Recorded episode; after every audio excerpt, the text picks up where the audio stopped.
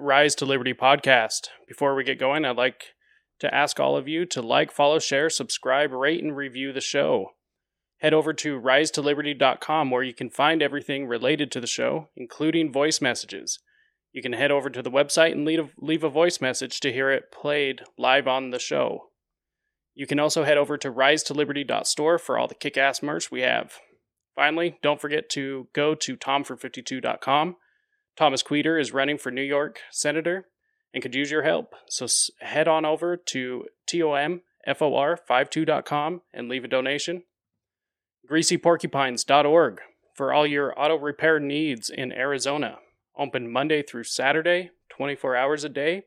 Just call 602 845 0105. There's a very awesome show planned today. We're joined by a very special guest. Our guest is a former web designer who sold his business in 2017 to focus on libertarian messaging, entertainment, and activism. He is a co owner of Muddied Waters Media, co host of the Muddied Waters of Freedom, and the host of My Fellow Americans, which you can find at muddiedwatersoffreedom.com. In 2020, he ran for Vice President of the United States on the Libertarian ticket. Traveling the nation by bus and plane, he brought the message of liberty to tens of thousands of Americans. Today, he makes regular appearances on cable news networks, national syndicated radio, international media outlets, and podcasts such as Rise to Liberty. The best podcast you've never heard of. Ladies and gentlemen, my friend Spike Cohen. How you doing today? Thank you for I'm doing good, Jacob. Thanks for having me on, man. How are you doing? Oh, not too bad. You know, just uh dealing with, you know, the recent news. The exciting yes. news of the Biden mandates. Yes, finally we're going to get COVID under control by doing the same nonsense that we've been doing for the last year and a half. In fact, that's actually why I'm, you know, dressed in my Sunday best on a Wednesday, on a Thursday night, um, because I, I just finished on Kennedy, and uh, the uh, this was announced uh, just a couple hours before I was going on, and so all the things we were going to talk about ended up becoming about this. And uh, yeah, we uh, we I dove into it and, and you know made it very clear this is if there wasn't if you haven't hit a line yet, you know if the lockdowns weren't your line, if uh, you know the government not allowing testing for COVID, which is what allowed the virus to spread out of control in the U.S. in the first place, if if all these other things that they've done uh, giving away trillions of dollars to billionaire crony corporations that put them in office and sticking you with the bill for it for the next 40 plus years. If all of that was not the line, if the if you know uh, this completely bungled uh, leaving of Afghanistan and and a, a, bombing attack from ISK, which has been armed by the CIA up until at least three or four years ago, probably still ongoing now. If none of these things were the line, the government stepping in and telling your business your company, your employer, or the company that you own, that they can't do business unless they require everyone to take a product from a major pharmaceutical company that has no liability for any pot- pot- potential uh, adverse effects uh, and also um, is completely subsidized um, and has this vaccine's only been around for a year or so uh, so we don't know the long-term effects of it completely dismantling the idea of cons- uh, con- um, consenting, uh, informed consent, or the idea of um, the, the idea of personal bodily autonomy. Uh, this is that line, and uh, and we need to fight on it. Well, it also takes away body autonomy. I mean, yep. my body, my choice. What happened to that? You know, yep. Yep. and I, it's it's just really concerning to me that the government would come down so hard on businesses. I mean, I, I know some businesses can come in and have already chose to mandate it. Uh, I, I, go back and forth on whether they can, you know, discriminate against, you know, a, a medical choice. Uh, I don't know. I, I'm not exactly sure what the libertarian position is on that. Uh, do you have an opinion? on a per, on a private company personally choosing to do it, yes. I think that absent government coercion, it wouldn't happen in the first place. Like this this is what happens when you combine big government with big corporations and big media and big tech and big pharma. You get corporatism. And Yeah. corporatism, as Mussolini put it, is the economic plank of fascism. We have fascism.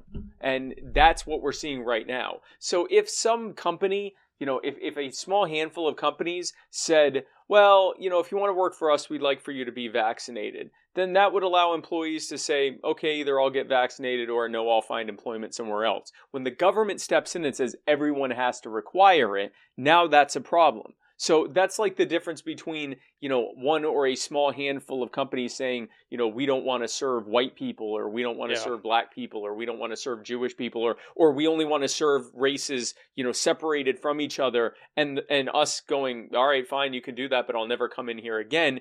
And what happened during Jim Crow where the government actually mandated that all businesses had to do that. That's what this is. This is that mandate. This is government force. You know, absent that government force, I don't think most of these companies would even be doing it. Well, we know most of these companies wouldn't be doing it because they haven't been doing it uh, prior to this. And if a, a small handful of companies decided that they wanted to do it, absent any government guidance or coercion or, or pressure to do so, um, because even some of these companies that came out and, and mandated this on on their own before um, the government has now stepped in and said that they're going to be mandating it across the board. Um, these were all companies that are heavily, heavily involved with government, which means A, they knew this was coming down the pike more than likely, and B, they were being told if you want those contracts, those no bid contracts, if you want this continued corporatist relationship, public private relationship between us and your company, you're going to do what we want you to. Um, so, I mean, it it really isn't we're not experiencing just private companies making that choice. If private companies are making the choice, it would be a small handful of them, and we could respond accordingly. Yeah. Well, and that's the argument that I always had with uh, a, a lot of people at the whole start of all of this. At, at the at the start of uh, two weeks, two weeks to flatten the curve, and Oh, here we are. you know, the the first eighteen months of two weeks is the longest, but Always the hardest. The hardest part is always the first couple of years or so. Yeah, it, it's this is, and we've been saying this from the beginning, right, Jacob? Uh, Yeah. it's just two weeks. It's just until we can get you know uh, uh, increased capacity in the hospitals. It's just this. It's just that. We knew it wasn't just this. We Mhm. know it's not just what they're saying now, and it can get frustrating when you see most of the public still going, "Well, it's just for this. It's Mhm. just for COVID." It's just for companies over a hundred people. It's just getting vaccinated or having to get tested every week out of pocket. Which, by the way, getting tested is uh, I think about the the on the going price for testing right now is 150 bucks. So it's just telling an employee that they got to pay 150 bucks out of pocket every week if they don't want to have to get this mandated vaccine.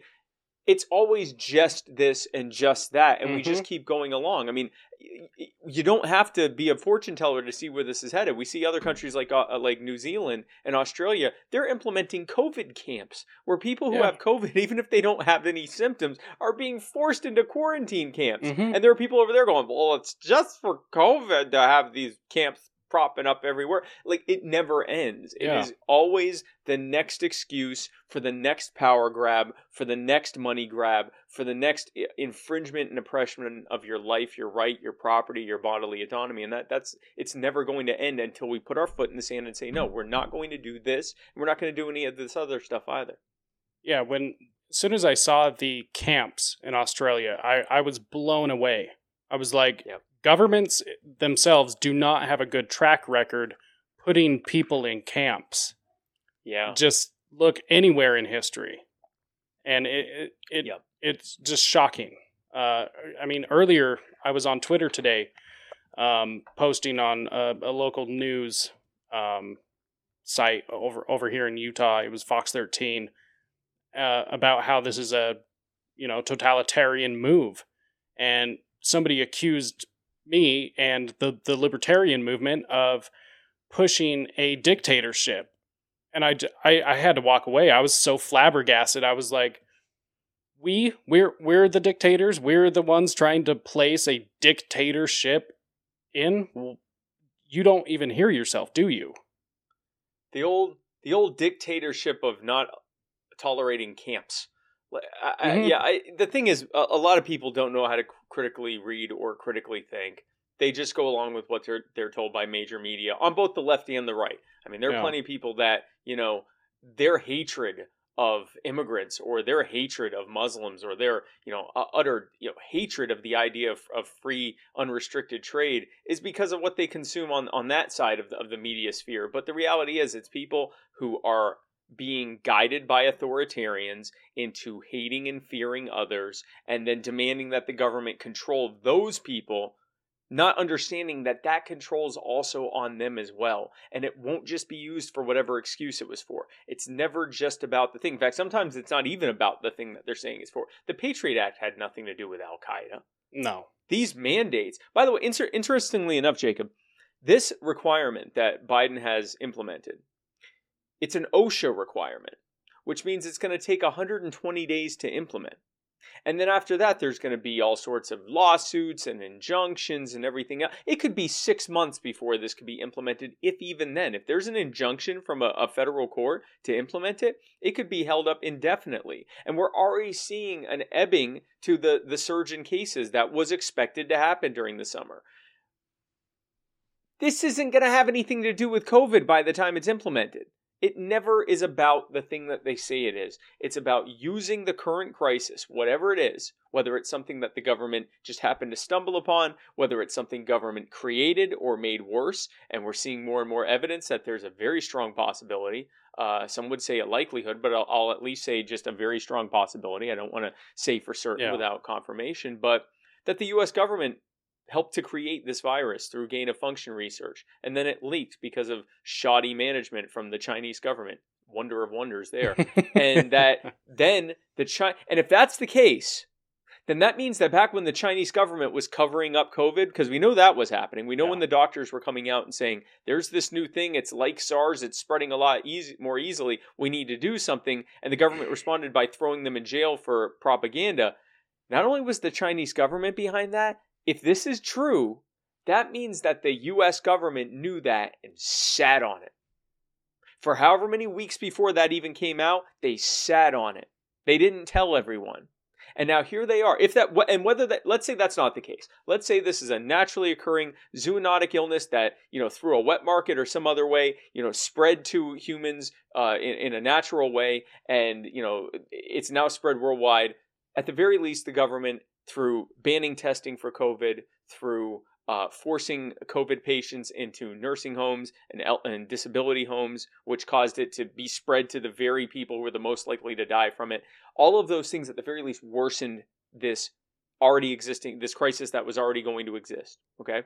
And then they use the crisis that they've worsened through their actions and inactions to push for more control of your lives, lockdowns, mandates, uh, uh, making everyone stay home, giving you twelve hundred bucks, six hundred bucks, fourteen hundred bucks, while they hand off trillions of dollars to multi-billion dollar multinational corporations and big government agencies and stick you with the bill for the entire thing with interest. Not just you but generations that haven't even been born yet sticking them with this. It's always about using the crisis whether one they created one that they worsened or one that they just stumbled upon as a use as an excuse to make your life harder.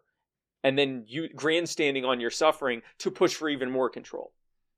Well and one thing that uh me and my best friend always talk about is how it was so easy for them to to be able to um, tell people who was essential and who wasn't.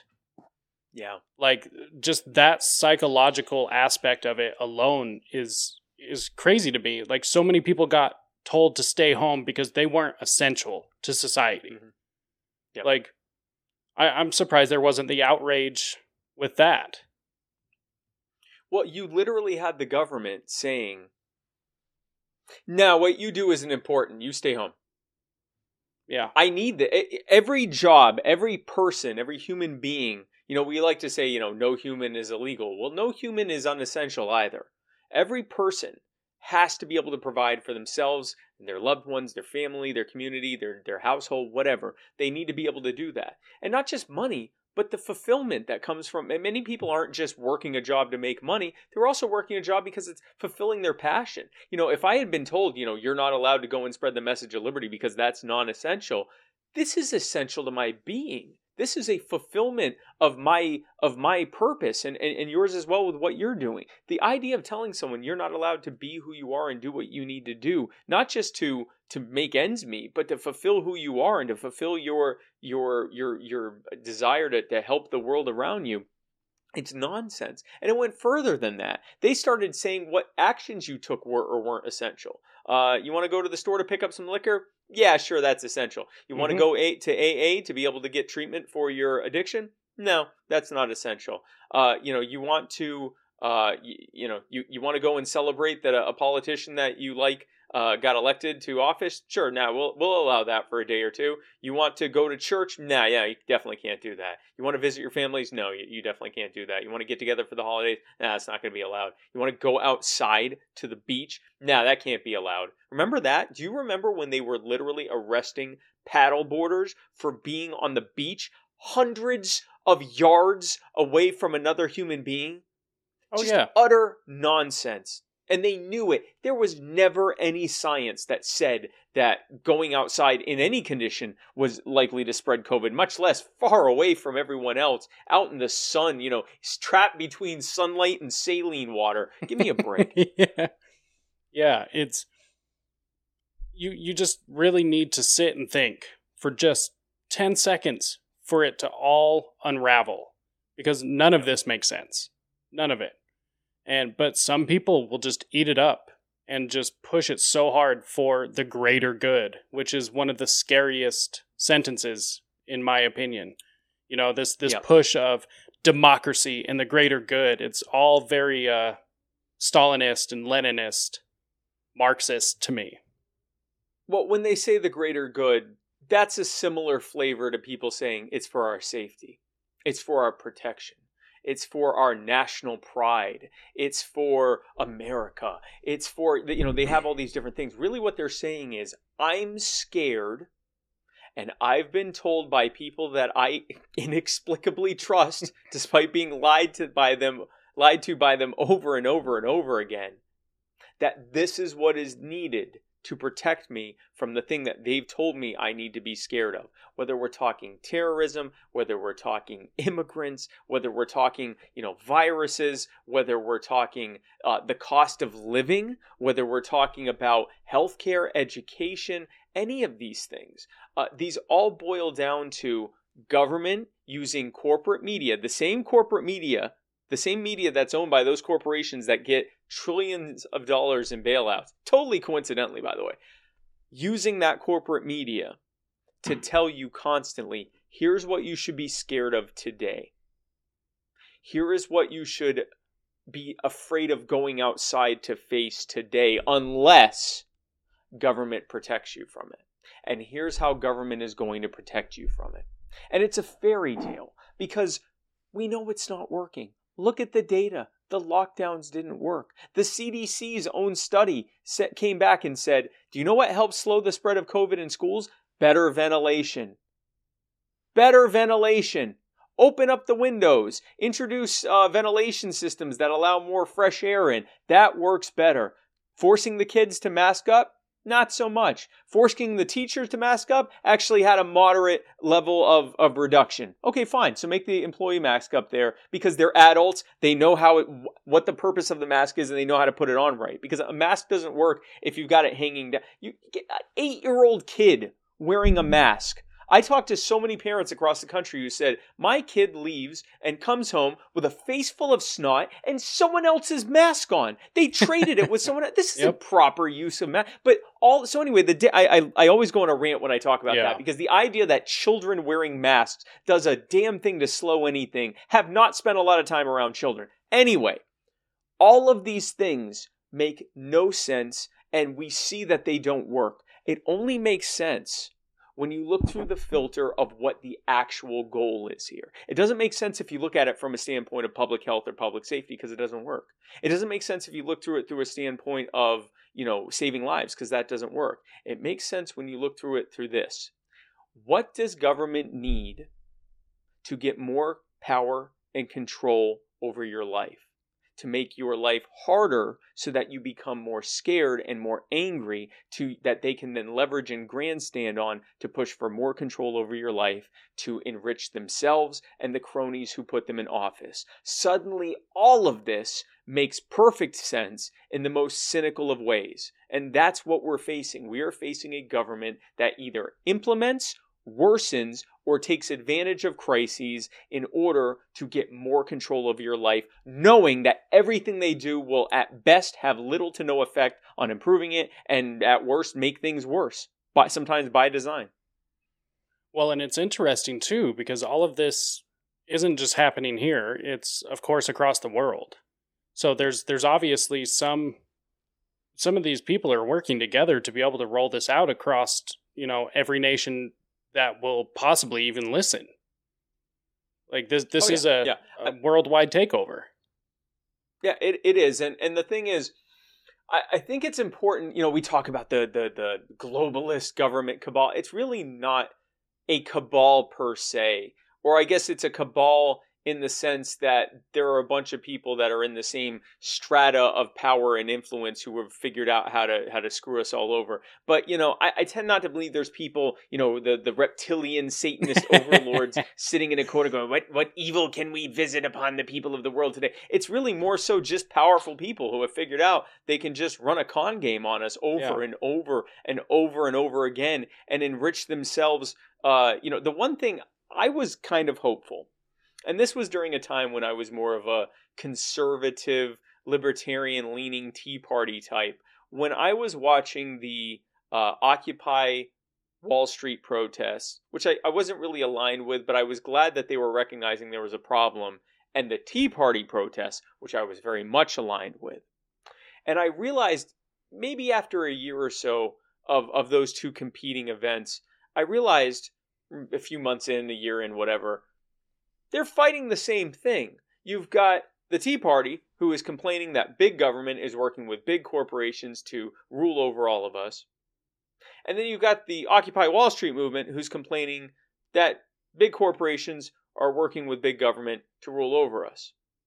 Yeah, no, those are both things to to be competing to to be uh, fighting against.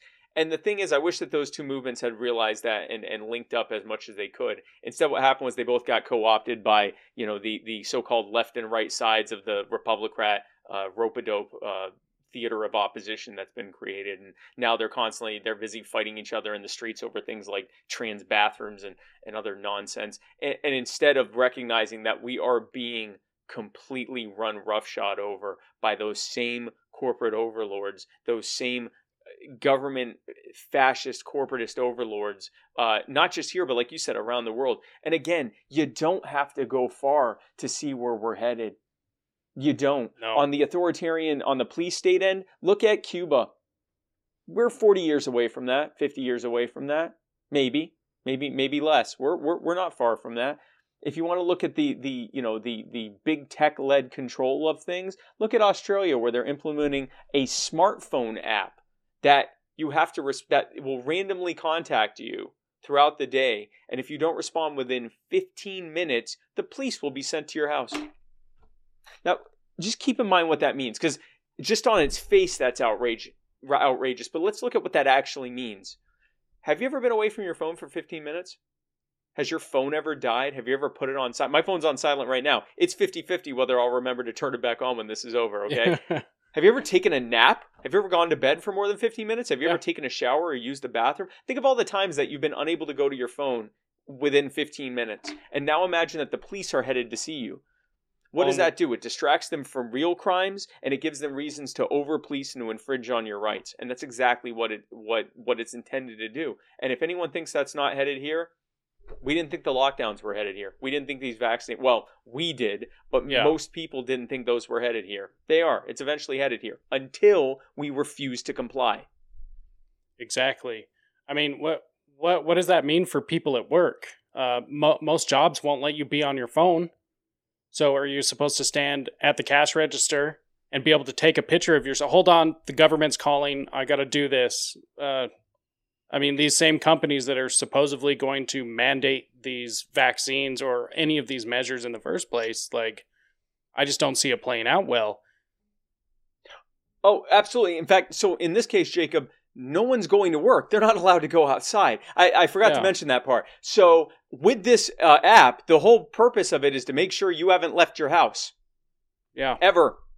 Unless you get permission, you have to get special permission to be able to uh, be able to go to the store. But you know what? You're right. Actually, there there are some people who are deemed essential over there, uh, which means it's never going to stop spreading because people are still going outside if for no other reason than to get food that they need. You know, the only way you could actually use lockdowns to stop the spread of a highly virulent respiratory illness like COVID is literally everyone staying in their houses for like a month without even going venturing outside and that would kill 30% of the population. It would destroy our infrastructure. There'd be no power. There'd be no food. There'd be no running water. It would, it would, society would crumble, but it would kill COVID. Unless, of course, 10 people disobeyed it, and then that wouldn't even kill COVID. But no, you're right. I mean, it's, it, it's nonsense. It's unworkable. It's designed to be unworkable. Listen, the NSA taking every single electronic communication you have, and we go, oh, they're keeping track of How? They can't keep track of all that. They're just collecting a bunch of data, 99.99999% of which they'll never be able to use.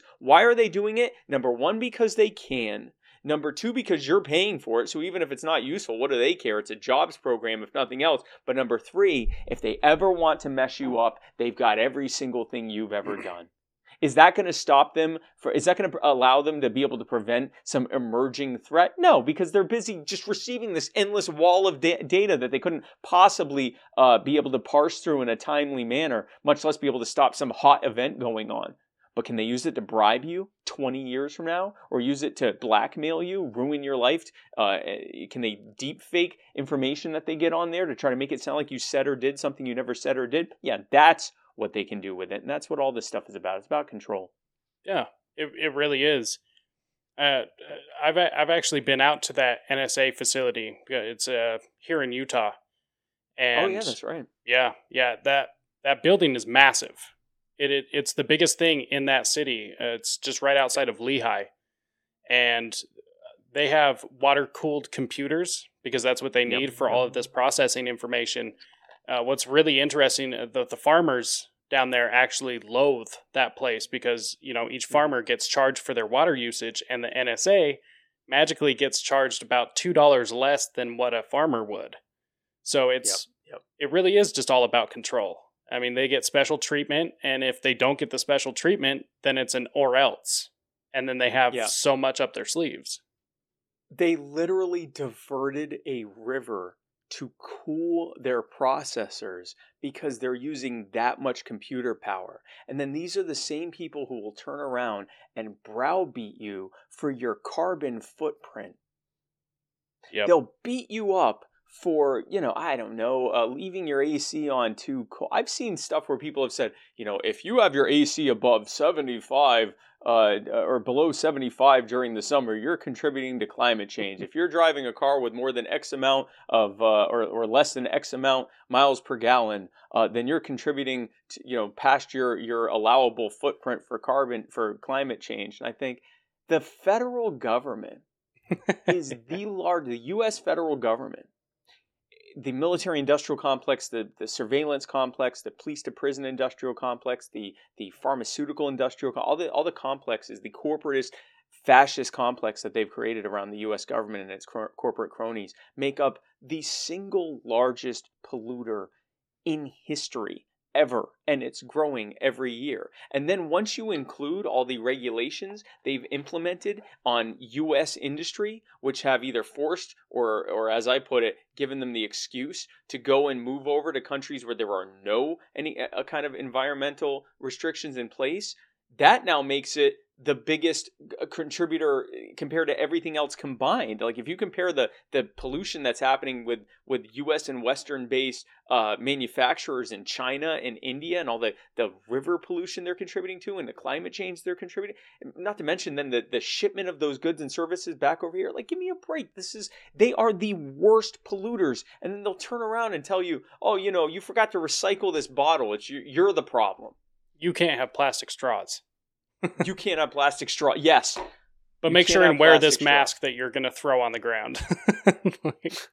Yes. So uh, th- th- thank you for bringing Yeah. that up. So I have, you know, been s- yelling for years, and I forget which comedian. I I, I don't. Uh, I forget what which comedian first said it. Probably a few that have said it. You know, you've got this bottle of water, and you come up to the TSA, and they go, "Sorry, sir, you can't bring that on board. That might be a bomb."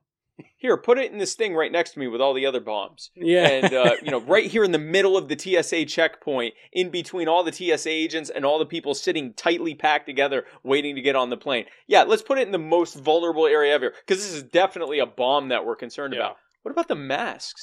This mask is protecting you from COVID, which means it's absorbing all of this COVID. You would get COVID if it wasn't for their mask. All these masks are just swimming in COVID. Just throw it away over there. Just put it there. Just Yep. leave it on the counter there. That'll be fine. Like th- this, it makes no sense. There is no justifying it. And you don't have to be a scientist. This is common sense stuff. This is basic common sense that this stuff doesn't work. It's not going to work. It never did work. And it was never about working. It is always about controlling you.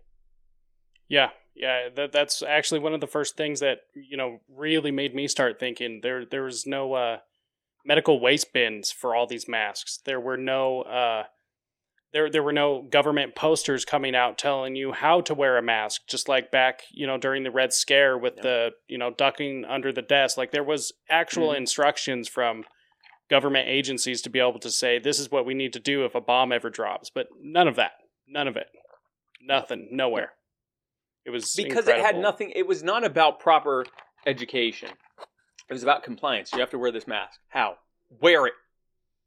It didn't say you're not being told. The most guidance i've ever seen is when i've been on an airplane and this was actually happening before the federal mandate where they'd say you know we're requiring you to wear a mask and you need to wear it over your nose. And i actually remember hearing a pilot say the reason that we tell you i know it seems ridiculous but the reason we're saying you have to wear it over your nose is because you actually breathe way more out of your nose and you're more likely to expel germs out of your nose than in or out of your mouth. And I'm like, finally, at least someone explained it, right? Because people keep hearing put it over your nose. Why? I don't know, mm. just because you said to. Or they don't even hear put it over your nose because there's certainly a lot of people out there. Uh, We're we're talking about the kids unable to wear the damn thing, right? I go into a store and you know I I pretty I don't wear really wear a mask anymore. The the only place I wear a mask at this point is on the airplane because they will literally kick you off the airplane and everyone on the plane will hate you. You didn't really win anything other Yeah. than a, a lifetime ban from any of the major airlines to be able to go on there. Not to mention now you can get in trouble with the federal government. It's just there's good trouble and stupid trouble. That's stupid trouble. Yeah. Unless there are millions of people willing to you know disobey. At this point, it's it's it's kind of a foolish thing. But in general, I don't I don't wear masks. Even when they say there's a mandate, I go in and I'm you know if you really want to remove me, tell me I need to go and I'll go. But I'm not going to wear this nonsense. I'm not even going around anyone. I, I try to stay at least six feet away from any, everyone anyway when I'm grocery shopping, even before all of this but I'll see other people. I'm sitting there watching these folks, and you know they got their mask down to here, and they're grabbing it like this and putting it bad up, back up, or they're putting putting their hands inside of it after touching everything and shaking people's hands, and then they're putting it up like this, and I'm like, you are more likely to get sick from having that thing on your face and touching it constantly way more than you would touch. If you'll remember the cdc i think it was actually fauci was one of the first people that was saying well actually you know a, a mask mandate you know wearing a mask technically could have you touching your face way more often and it, it might actually be counterintuitive until they decided that it was a good way to tell everyone they had to do stuff um, it, you know, it became part of the Simon Says community uh, security theater, and uh, and that's that's where we are now. But yeah, it's it's it's not working. Like if if it if these things had worked, then we wouldn't have COVID right now, or it would be a trace of what it was, and that includes the vaccines. I think the vaccine is a good idea for uh, especially people that are vulnerable, uh, especially people that have comorbidities, people that are older. Uh, really, if you look at who's getting sick and dying from this, it's mostly people who are either older, morbidly obese, immunocompromised, or some combination of those things. Okay, those those are the people who are likely to die. If you don't have those things, even if you're still elderly, your risk goes down precipitously. If you are otherwise healthy and don't and aren't immunocompromised, you're not on chemo, you're not taking an immuno uh, um, uh, immunosuppressant, you're not uh, you don't have a disease that makes your immune system weaker or affects your immune system in that in, by making it weaker. Um, otherwise, you're you're likely to not possibly not even know that you ever even got it. Um, and it's just it just drives home just how foolish this whole thing is. Well, and really, it's the choice, right? Like, if somebody wants to take it, if somebody is educated, does their research, talks to their doctor that they trust, they want to get it or don't want to get it, that should be their choice. Yep, absolutely. It's I I actually so I'm not like I said I'm not against the uh the the the vaccine itself. Um, it, we know that especially with these new vari- variants that have higher, much higher levels of um, viral replication when people get it. Um, but interestingly enough, the same or possibly even lower fatality rates, which means this virus is already uh, beginning to mutate into being more vi- what most coronaviruses are, which are very easy to spread but very unlikely to kill you. Mo- a good number of the cold viruses are actually coronaviruses that have mutated over time into being airborne, where you're gonna get it regardless whether you like it or not, and you know very unlikely to. I mean, no one dies of the cold, right? Like you just they a virus only wants you to get sick enough to get the sniffles, to get the coughs, to spread it, but still be out and about and feel fine and, and, and maybe feel a little under the weather, but not so much that you die or even just end up staying home or in the hospital. It wants you out and about going, yeah, I feel a little under the weather, but I still need to go do stuff. That's what a virus ultimately wants to do. That's ultimate success for a virus. But regardless of that, you know, the, the, the vaccine itself, it's increasingly less likely to keep you from getting it or spreading it but it looks like it's very it, it is for the vast majority of people it's likely to keep them from getting very sick or dying from it. And that's good especially if you're one of the people who was likely to get sick or die from it. But let's be very clear that makes it a personal health choice. If this is something that there is little to no reason to think that it actually stuck because the whole argument behind mandating it is well it's not just about you you could spread it to other people but if that's true whether you're vaccinated or not, and it just goes back to, well, you're likely not to get, you're more likely not to get sick. Okay, well then that makes it my choice again. If I if I want to be sick or not, that makes it my choice. Uh, and if we're going to say, well, no, anything that makes you likely less likely to be sick, uh, you have to do, then great. We need to mandate people not being obese anymore. Yeah. Because obesity has roughly as high a likelihood of of keeping not being obese has roughly as high a likelihood of keeping you sick or out of the hospital, not just from COVID, but in general, than this vaccine does. So why aren't we talking about that? And we know the long-term side effects of not being obese compared to the vaccine. The long-term side effects of not being obese are lower blood pressure, lower cholesterol, lower heart rate, lower likelihood of getting other comorbidities, longer life expectancy, better subjective quality of life. We know all the things that happen from that. So why aren't we yeah. pushing for that? Why aren't we pushing for uh, v- vitamin D levels, right? Because yeah. vitamin D, we know that people who have lower than normal vitamin D or lower than ideal vitamin D levels are exponentially more likely to end up in the hospital with COVID and other things as well. So why aren't we pushing for that? Why are we only pushing for something which just so happens to be pushed by big pharmaceutical companies who make up some of the largest lobbies in Washington D.C.? Yeah, uh, if they actually cared, why wouldn't they be pushing gym memberships?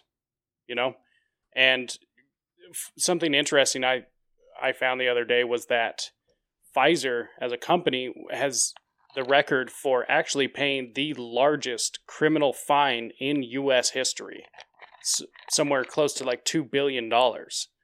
Yeah, this yep. is not a company that I necessarily trust. So it, yep. I, am pro-vax. I yep. I I support pro-vaccines. It's just this one, the, just this one shot for this one thing I, I don't trust the people pushing it, and that's what makes me nervous. So, yeah, but, I, I'm I'm pro-vaccine in general. I'm I'm not even sure I'd say I'm against this vaccine, although I'm a little wary of it. I can tell you why I personally chose not to get it. Number one, I've gone around the country multiple times over the last two years during the thick of this pandemic. Uh, I, I, was most recently in Florida last uh, last uh, week. The week before, I was God, where was I last? The week before, uh, Ohio and Alabama. Like every week, I'm in a different place. And last year, I was in a different place every single day during some of the, the worst periods of COVID. And I've been able to stay COVID negative the whole time. I get routinely yeah. tested uh, at least once or twice a month. Uh, in order to make sure that I, because I am likely to get it and not feel anything and go around and possibly be spreading it. To, I don't want to be, you know, typhoid Mary with with COVID. so I routinely get tested yeah. to make sure I don't have it, and I have always tested negative. Now, that could be because I, I am fastidious about washing my hands and not really touching my face and not eating or drinking after others and being careful of, you know, my, my surroundings in terms of, you know, I, I don't like really being close to people in general. I, I like Yeah. to keep at least a three foot distance because I'm normal and don't want to be right people's faces like that. Yeah, Uh, you personal know, space. I do shake hands and things like that. It could be because of that. It could be because I, I have MS and my immune system has finally found something it's good at. It usually is very overactive and tries to attack my brain. It is maybe it's finally found that thing it's been looking for Yeah. to fight against, and it's COVID. I, whatever it is, I've remained negative this whole time, and I do have an autoimmune disease. My immune system acts weird from things like dairy and gluten and eggs you know maybe i don't want to take a vaccine based on an entirely new technology that's never been used on humans before the the mrna technology but regardless after talking with my medical professionals i've made a conf- a, a educated choice to not take the vaccine at least for now Yeah. and i believe that should be respected and if someone chooses not to be around me because of that that's fine that's their choice Mhm. but this idea of saying that you know well you're not allowed to work for any of these companies or you're not allowed to go to the re- to a restaurant even an outdoor restaurant. You're not allowed to go to a gym. You're not allowed to go to all these events even outdoor events. You're not allowed to do all these things. You're not allowed to travel to these countries. That's none of their business. Hmm overstepping their bounds. So Yep. I want to switch gears a little bit here, and uh, let's talk about the the uh, LNC. Were you able to uh, catch any of the the fun that happened with the uh, recent meetings? So I I know very little. I didn't catch any of the actual meetings. I've only heard kind of a post talk of, of what happened. My understanding is that the uh, the most recent uh, fun that's happened in the LNC is that the LNC voted to uh, remove Caryn Ann Harlos as the uh, as the secretary. Um, I don't know all the details as to why. I know some of the basic Yeah. stuff. Honestly some of what i know is a bit outdated from back when they were first talking about this in like may and june. I don't really know if there were any new developments. Um, i understand that there were some people that uh, whether by design or just incidentally weren't a- weren't able to be there uh, to uh, to be able to vote uh, for or against it some of the lnc members. Uh, my understanding is that there were some resignations. That's kind of the extent of what i know. Um, and uh, I, I like i said i, I don't I mean, I'm happy to talk about it to Yeah, whatever yeah, extent yeah. I can, but it's going to be a it's going to be a lot of me saying I don't know enough details to be able to weigh in too heavily one way or another. Other than I know she was they voted to remove her. Yeah. Um. Honestly, I kind of wish I was like you. Wish I didn't know as much as I did. Um, you know because uh yeah lots of people say this and i totally understand why a lot of people try to stay out of lnc drama which yeah why why would you get involved with it? It it doesn't further the the liberty movement it doesn't help the libertarian party. Um so i mean there's been a Well, let, let, go ahead. let, let me tell you this.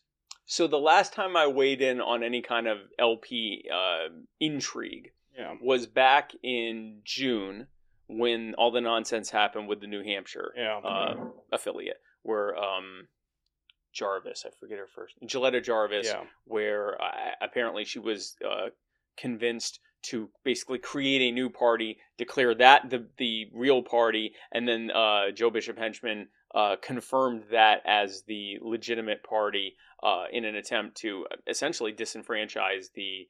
Uh, whether that was the intention or not, to disenfranchise all of the members of the actual rightful New Hampshire affiliate with no due process Yeah. whatsoever. And I weighed in and said, no, you can't do that. Uh, you need to give them their credentials back. You need to give them their access to the, the CMS and the website and, this, and social media back.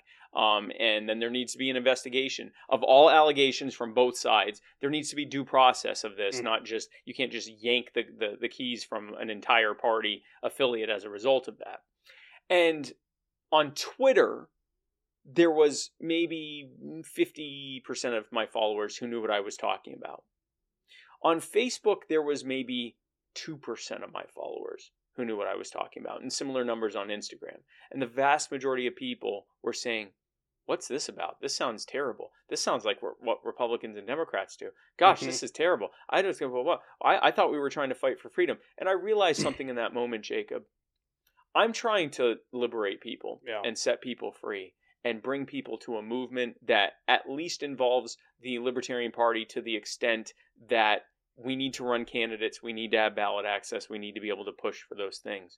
But my activism is not directly married or tied to any political party. Yeah. And I in that moment when I saw so many people that were new and excited that I was basically helping bring to the movement through my social media activism and my, you know, in-person events and things like that, to have them come and see that dumpster fire going on.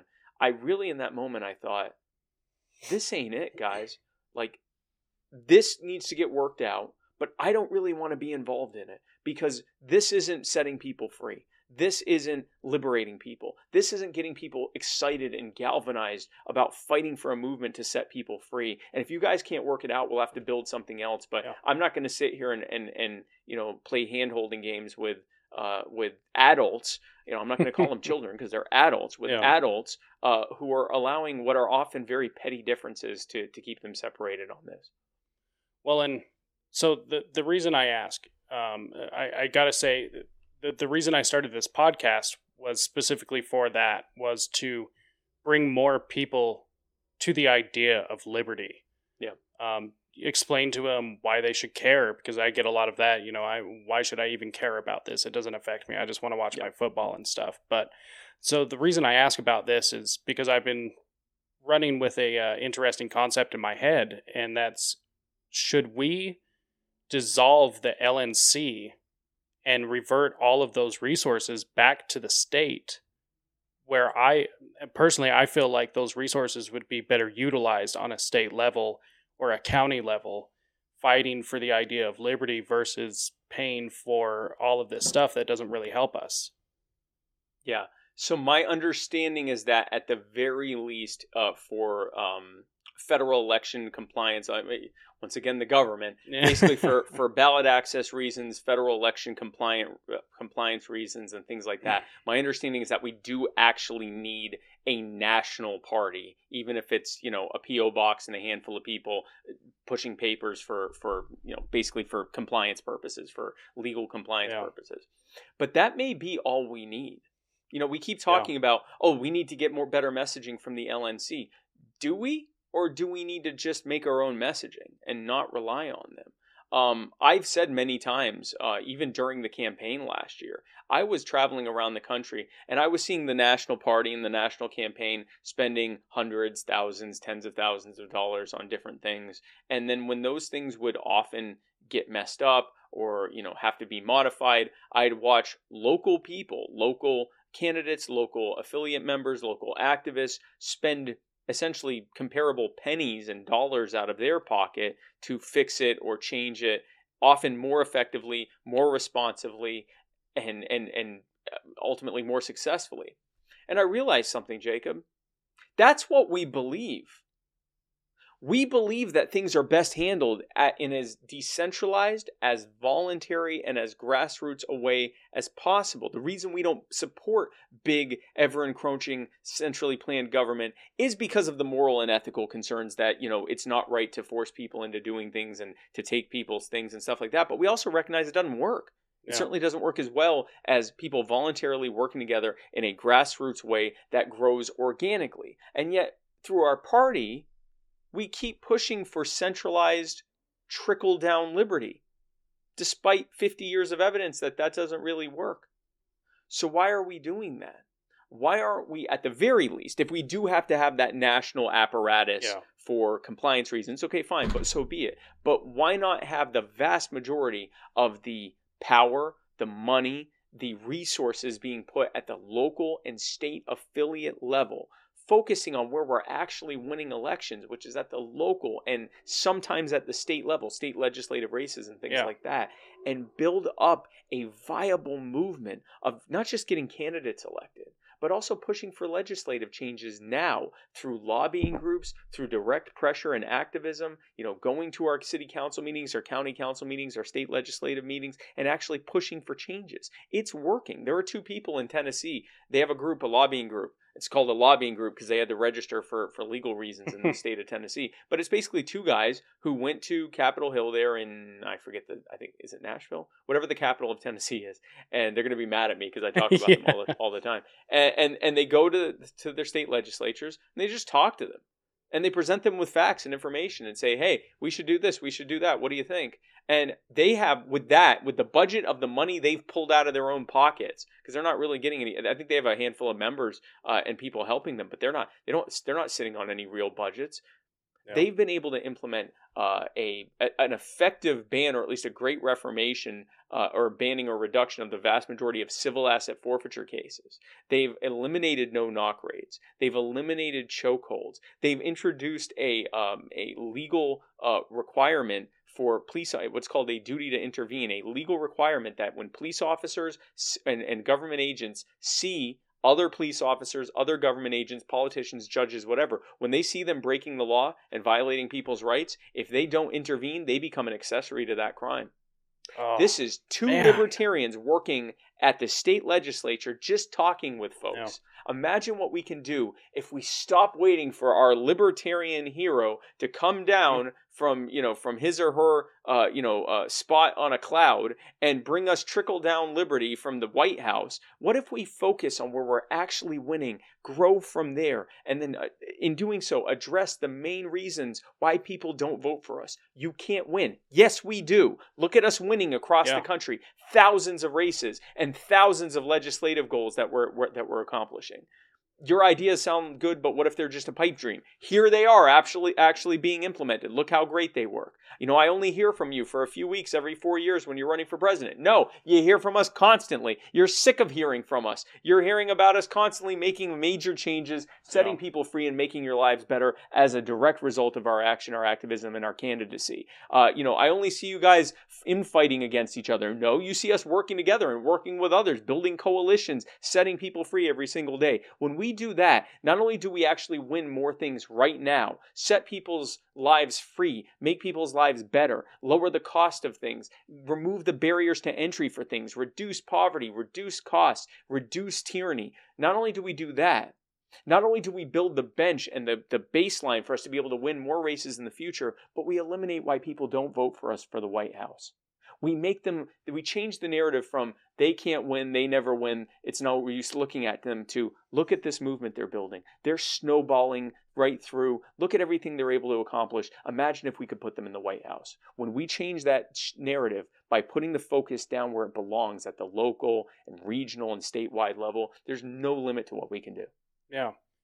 Well and uh, God, that's such a great point. That's so incredible what they have going on in Tennessee, and the the fact that it's mm-hmm. just two two libertarians working. That's two people. That's that's incredible, and that that's kind of what I'm talking about is taking these resources. And mind you, I I am a member of the National Party, um, but I don't I don't see what most libertarians get from being a part of the National Party. I understand the uh, ballot access, you know, but yeah, it's why have more than what we necessarily need just for legalities, uh, for technicalities. Um, yeah, I, I, think that's that's the best way to go about it because it doesn't take much to have a Libertarian Party social media, one yeah. or two people, and then that way there's a representation for the Libertarian Party. I think that's important. You can't not have a Libertarian Facebook page, Libertarian yeah. Party Facebook page, Twitter, YouTube, whatever. That's a small handful of people with a, a relatively modest budget and you know you have a list of the of the local and state affiliates. You have some kind of you know shared cms that's being you know uh, data that's being uh, collected and and qualified and and and and improved upon and qual and and um and um what's the word i'm looking for uh, I, I, think it's qualified where they basically take the information, make sure that it's real, and find ways to be able to actually use it voter data, uh, donor data, volunteer data, and share it across the board as it can yeah. be shared with local and, and, and state and, and national candidates and, and, and affiliates. Those are that's important. That's we don't need all of the rest of this apparatus to be yeah. able to do that. And I think when you focus where it needs to be at the local level. I think there's there's so much more that we can do. Um, and this is, by the way, I I know quite a few of the people on the LNC and in the XCOM and people that work for the LP. They're doing incredible work. Yeah. I, I don't want to take anything away from them on that. I think, again, it has less to do with the people that are in there and more to do with the actual structure itself. The actual structure itself is what it is a centralized, national, centrally planned authority. And that is going to be, even with some of the best people in there, and I do believe that a, a good number of the people in there are some of the best people that could be in there, it's limited by the reality of what that what that kind of system produces. And it's what we say about Yeah. government. Government is best when it is as voluntary, as local and decentralized, and as grassroots as possible. Uh, preferably being fully free market. That is the best governance, and that's true with our party as well. Yeah. Well, sure going to make uh, Reno interesting. You know, that's definitely going to be a party. that's for sure. So Yes, yes, I cannot wait to see. That's gonna be, yeah. No, I, it's, it's you know what I Yeah. I hope that a lot of these things will be worked out before then.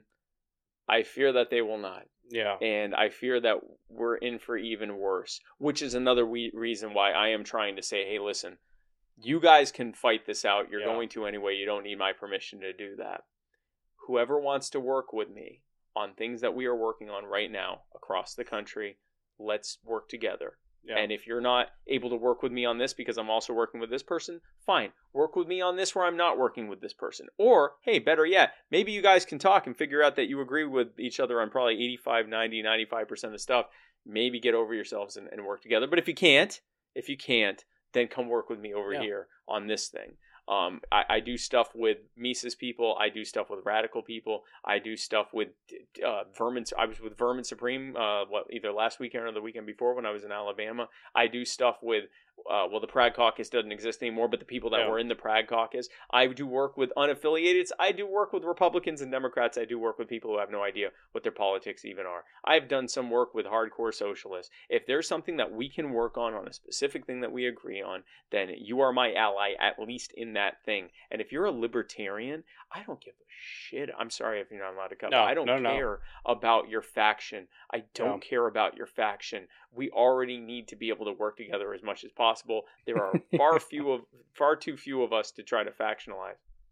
Well, you know, I'm I'm really hoping that uh, this uh, current mandate or you know jump at a mandate or anything really will uh, Yeah. help libertarians set all of this aside because there has been a lot of infighting, um, which does look poorly upon people that are you know curious about the philosophy, the the party itself, looking to get involved, and then they Yep. you know look behind the door, they see all this infighting, and it's like, oh, I'm not going in there. So, Yep. you know, I I've kind of uh from what I've seen at least, you know, today there's been a lot of people saying, "Okay, let's put a lot of this aside like we've got a bigger monster to attack." So, I'm really hoping I hope so. I, I really do hope that this uh that this gives us something to fight behind. I also hope that the lockdowns would too, and, and unfortunately, I, I well I, I will say this: I think it gave us a lot of unity, but I think there were some people that either were okay with the lockdowns or wanted to talk about something else instead. And I'm like, why? What else is there to talk about right now? know, in this moment. Uh, Yes, we can still talk about police brutality, and that's Yeah. important to talk about. Yes, we can still talk about immigration, uh, uh, uh, uh, immigration enforcement and its and its abuses. We can talk about the wars. We can talk about all this stuff. But right now, all the vast majority of Americans are being told at the state and to some extent the federal government level that their lives are not their own and that they can't go outside and that they don't even care if it ruins everything they've spent however many years or decades building while they then simultaneously hand off trillions of dollars to people multi-billionaires to make sure that their bottom line doesn't go down even this much Mhm. during you know this terrible thing that's going on um, you know we basically watched universal basic income for billionaires while the rest of us were handed a, a, pittance you know i'm retired no. I can't imagine how someone who was not allowed to work last year could have made $1,800 work for most of the year. Yeah. I, I don't know how they could have done it. Or I'm, I'm in a household of two, so what, that would have been 3600 There is no way Mhm. that thirty six hundred dollars would have been able to last for us a month. But even Yeah. even if I if we lived much more modestly, two months, three Yeah. months, maybe maybe how? Like if you're renting, like I don't even think past two months. How? not Uh, not with the and prices yet now. They just handed all this off. yeah, it's it's quite ridiculous. You know, uh, these are also some of the people that are also fighting for fifteen. You know, fighting for uh, the fifteen dollar minimum wage, which you know that that's a whole other story. But you're only gonna hand over eighteen hundred dollars per person over uh, what it took eight nine months to get the full 18 to everyone and then Yep. that's all supposed to be good they uh, just recently cut people off of uh, state assistance oddly enough on labor day of all days which i thought was pretty pretty interesting It's- It's kind of appropriate. Yeah, yeah, yeah. you know, Yeah. commie day. So that's just wonderful. It's I don't know. I'm I'm really hoping that this this really will bring everyone together. I was super disappointed with the mask mandate, the lockdowns, uh, and the messaging that did not come from the National Party. So keeping my fingers crossed. I, I've seen a lot of uh, good messaging coming out so far, but you know, who knows if that's going to hold up or what's going to happen.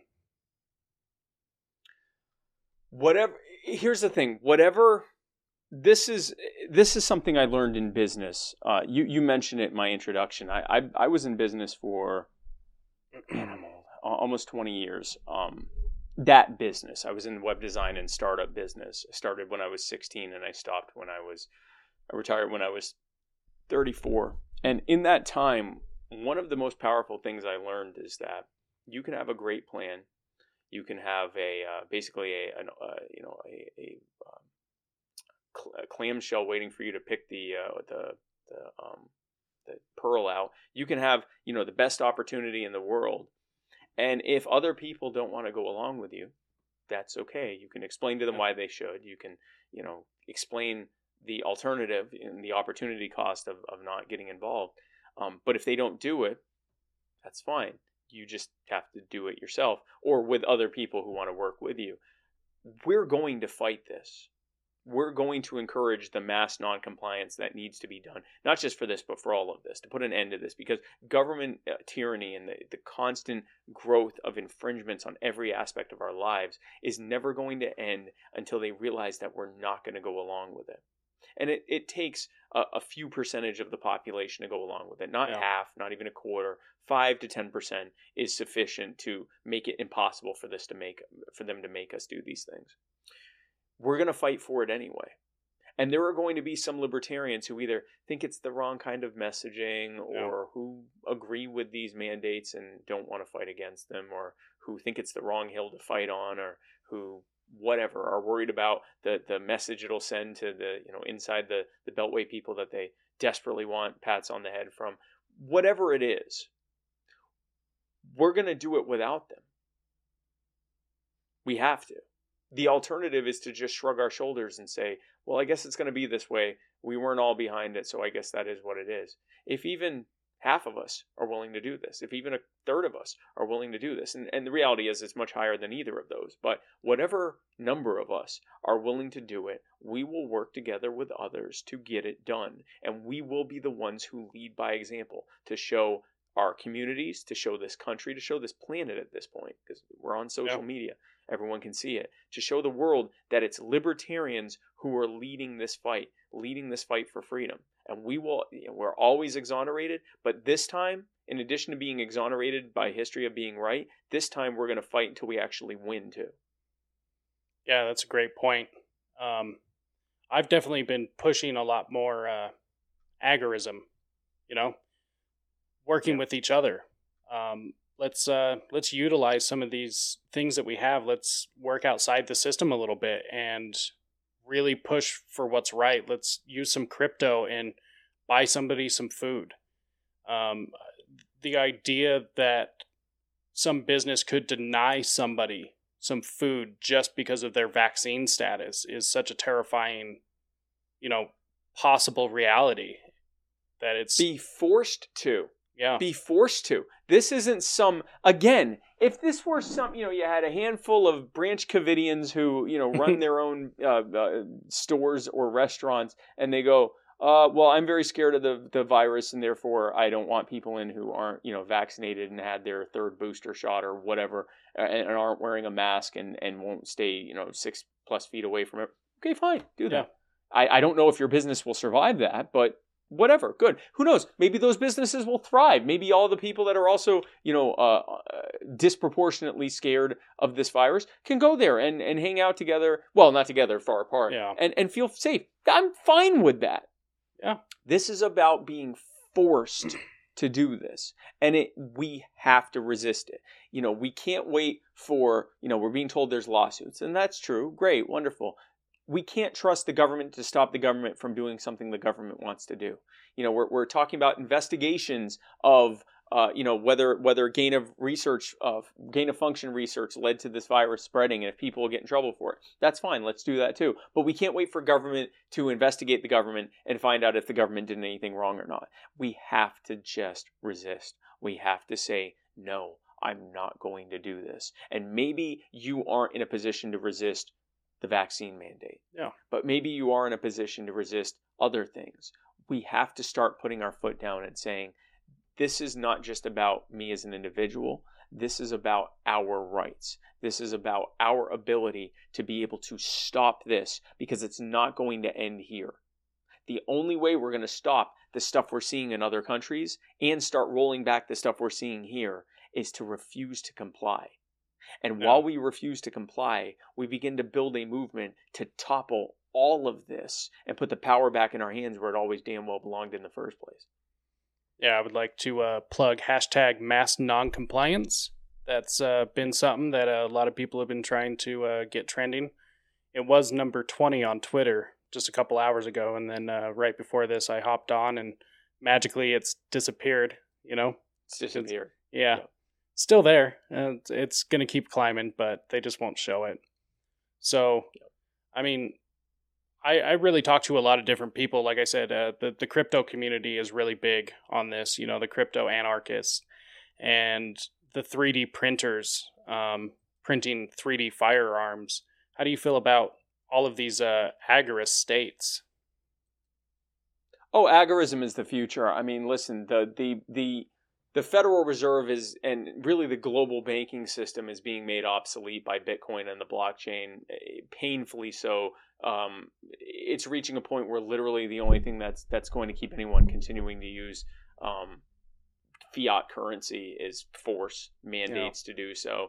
Uh, that's going to become a battleground more and more so over time as it just becomes an, an obvious uh, no-brainer that you know crypto and, and DeFi is you know exponentially superior in every real way to uh, to the, the fiat banking system. Um, then you've got you know the, the the blockchain systems that are being built around NFTs. You know, right now we think NFTs are about you know having a picture or a video and saving it and auctioning it off. And what we don't realize is NFTs are a registry for everything. They are a decentralized, trustless registry of ownership of all things, including physical, physical, tangible things, land, homes, cars, durable goods, even this phone, everything. Yeah. Uh, and that replaces the need for a state deeding system. That replaces the need for you know things like patent offices. That replaces the need for uh, uh, quite a bit of the administrative state of, of government here and around the world.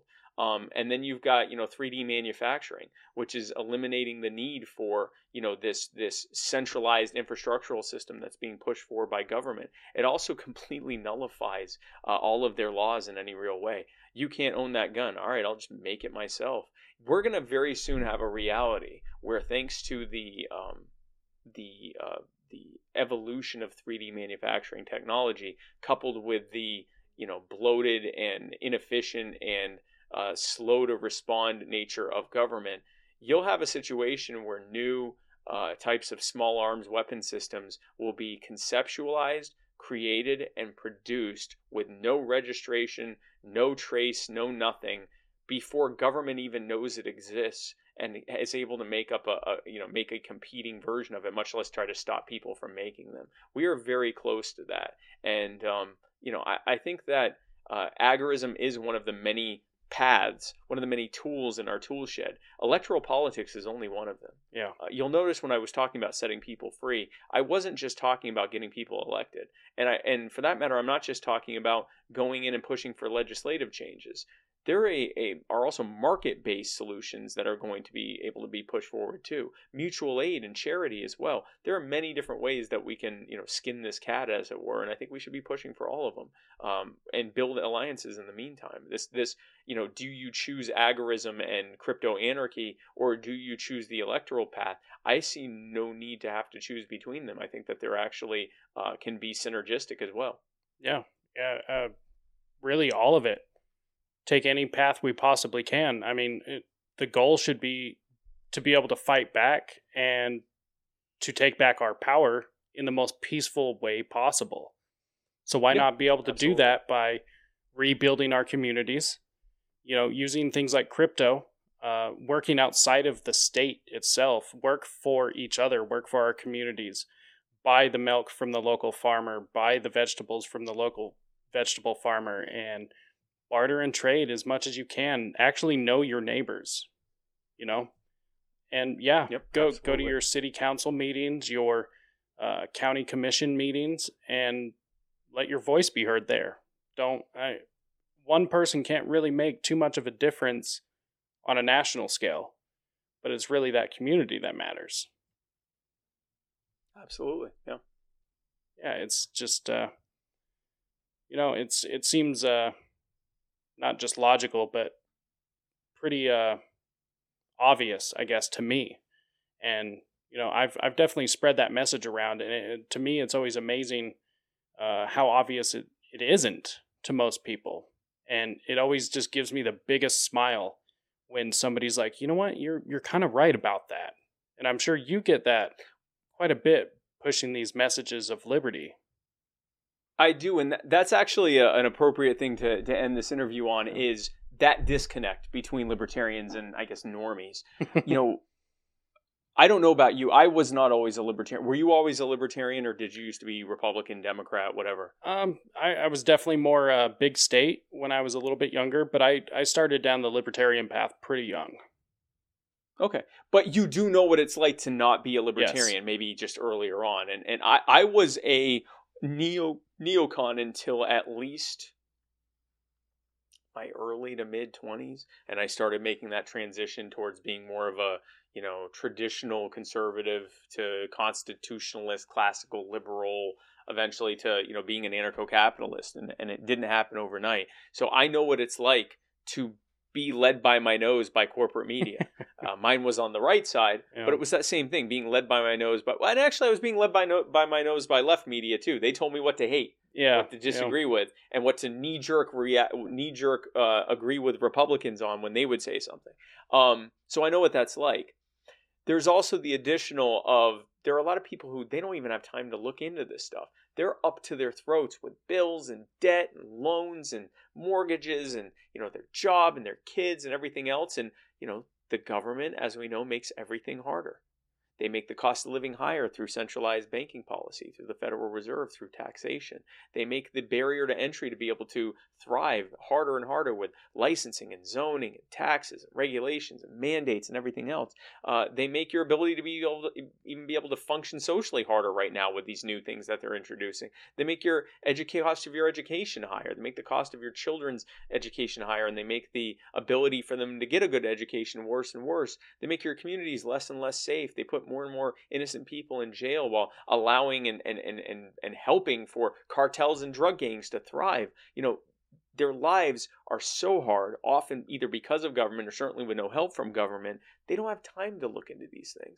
And it's why it's crucial for us, even though I know what it's like to see, you know, most of the world cheering on authoritarianism in some form or another and thinking, look, look at these bootlicking status. But the reality is, especially when you factor in that most of us were like that at some point, but even if we weren't, even if most of us weren't like that at some point, these are human beings who have valid concerns. They just have a bad take on what to do about it, usually because they've only heard bad takes. So, what an awesome opportunity when you find one of these folks who every single thing you say, they go, Yeah, but what about the roads? What about our safety? What about our country? What about this? What about that? What an excellent opportunity to answer those questions for them, to meet them where they are, to validate their concerns, to show that we care about that stuff too. We care about public safety. We don't want people to get shot in mass shootings in schools. We don't want to see people die from a pandemic. We don't want to see people die in terrorist attacks. We don't want to see people losing their jobs. We don't want to see the, the, the cost of healthcare and housing and higher education become, you know, untenable and unreachable for most people. We, we care about these things too. And then from there we can show them our solutions. And even if they don't immediately sign on and go, "Yes, I'm a libertarian. You said something logical and I agree with it 100%. I'm just going to let all my previous biases, you know, melt away in this very moment." At the very least you've planted seeds. And if you stayed someone that they actually wanted to talk to during that whole thing, even if you walked away disagreeing, they can't make those seeds go away. They can't just write you off as a kook or someone who didn't care or just selfish. They're going to say, "Wow, that person really made some good points." I still don't agree with them, but you know, they made some good points and it was nice talking to them. And those seeds germinate long after they've stopped talking about it or thinking about it. Their subconscious has to reconcile what they already believe with what they know to be true. And as that goes on, you see people more and more coming to me. And yeah, I, see, I hear it all the time. People that go, you know, the first video someone shared, I hated it, and you're wrong. I thought you were an idiot. and then, you know, then you made a good point about this, and you made a good point about that, and you know, now I'm I'm reading the books that you recommend that people read, and and you know, there's nothing magic about me. I'm just meeting people where they are, and we can all do that. When you meet people when you where they are, when you show them that they that you care, when you begin to help lower their cognitive defenses that everyone naturally has when presented with new ideas, especially ones that completely rebut what they've been told to be true, completely conflict with what they believe to be true. You're now basically attacking their belief system, which subconsciously in their lizard brain feels like you're attacking them.